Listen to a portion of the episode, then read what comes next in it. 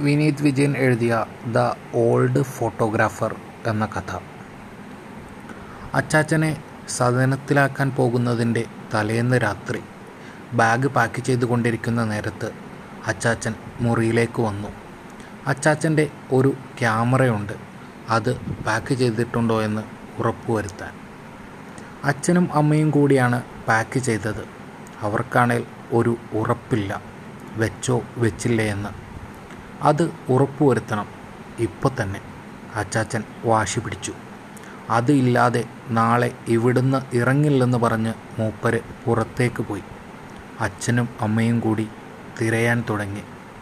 ഞാൻ പുറത്തേക്ക് ചെല്ലുമ്പോൾ അച്ചാച്ചൻ തിണ്ണയിൽ ചാരിയിരുന്ന് കരയുകയാണ്. അച്ചാച്ചൻ കരയുന്നത് ഞാൻ മുൻപ് കണ്ടിട്ടില്ല. അച്ചമ്മ മരിച്ചപ്പോൾ പോലും.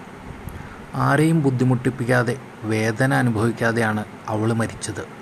കരഞ്ഞ് അവളെ നാണം കെടുത്താൻ പറ്റില്ല. അച്ചാച്ചൻ അതിനെപ്പറ്റി പിന്നീട് എന്നോട് പറഞ്ഞിരുന്നു.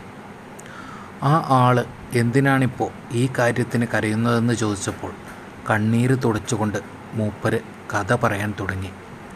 ചിലർക്ക് ചില മനുഷ്യരെ ഒരിക്കലും മറക്കാൻ പറ്റാത്തതുപോലെയാണ് ചില വസ്തുക്കളും. അന്ന് ഞാൻ വഞ്ചിക്കാരനാണ്. വേട്ടംകര കടവിൽ. പഠിക്കാനൊന്നും പോകാത്തോണ്ട് പതിനേഴിൽ തന്നെ കടത്തുകാരനായി. പുലർച്ചെ നാലിന് ഇറങ്ങിയാൽ രാത്രി പതിനൊന്ന് കഴിയും വീട്ടിലെത്താൻ. അമ്മ ഉച്ചയ്ക്ക് കഞ്ഞി കൊണ്ടുവന്ന് തരും. ചായ രണ്ടു നേരം അവിടുത്തെ കടയിൽ നിന്ന് കുടിക്കും. അന്ന് പുത്തൻപുരയിലെ വേണു ജർമ്മനിയിലാണ്. വർഷത്തിൽ ലീവിന് വരുമ്പോൾ അവന്റെ ഒപ്പം അവിടുത്തെ ആരേലും കാണും.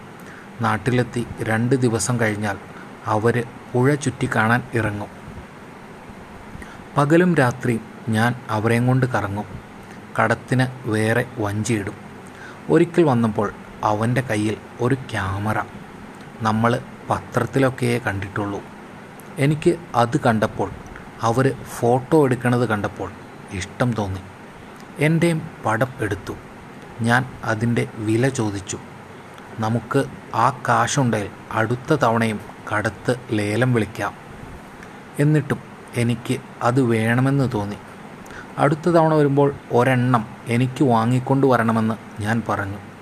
അവൻ ചിരിച്ചുകൊണ്ട് ആന്ന് പറഞ്ഞു. ആ ചിരിയിലെ പരിഹാസം എനിക്ക് ഇഷ്ടമായില്ല. കാശ് വരുമ്പോൾ തരുമെന്ന് ഞാൻ കൂട്ടിച്ചേർത്തു. കാശ് കൊടുത്തു വാങ്ങാൻ തന്നെയായിരുന്നു ഉദ്ദേശം. അവന് ആദ്യമത് തോന്നിക്കാണില്ല. അന്നൊക്കെ എനിക്ക് കിട്ടുന്ന മൊത്തം വീട്ടിൽ കൊടുക്കലാണ് പതിവ്.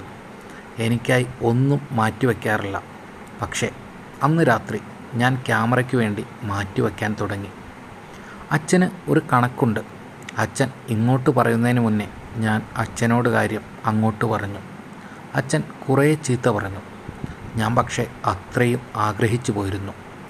രണ്ടു നേരം ചായ കുടിക്കണത് ഞാൻ വേണ്ട വച്ചോളാമെന്ന് പറഞ്ഞു.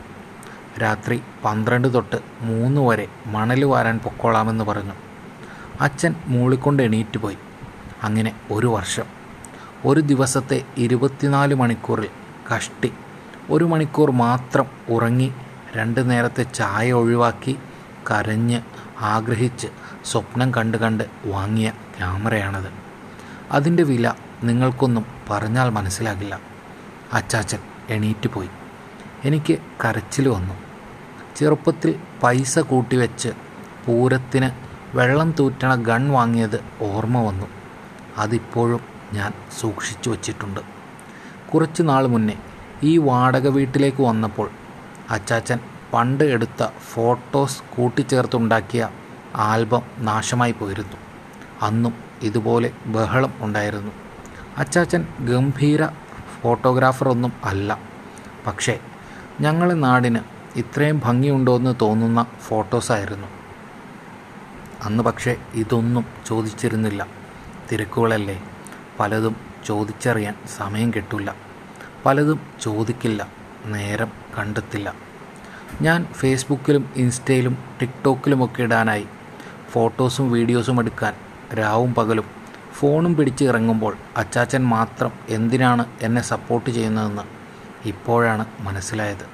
അന്ന് മനസ്സിലായിരുന്നില്ല. ഇന്ന് പക്ഷേ അച്ചാച്ചൻ ഇനി മുതൽ കൂടെ വേണം എന്ന് തോന്നി.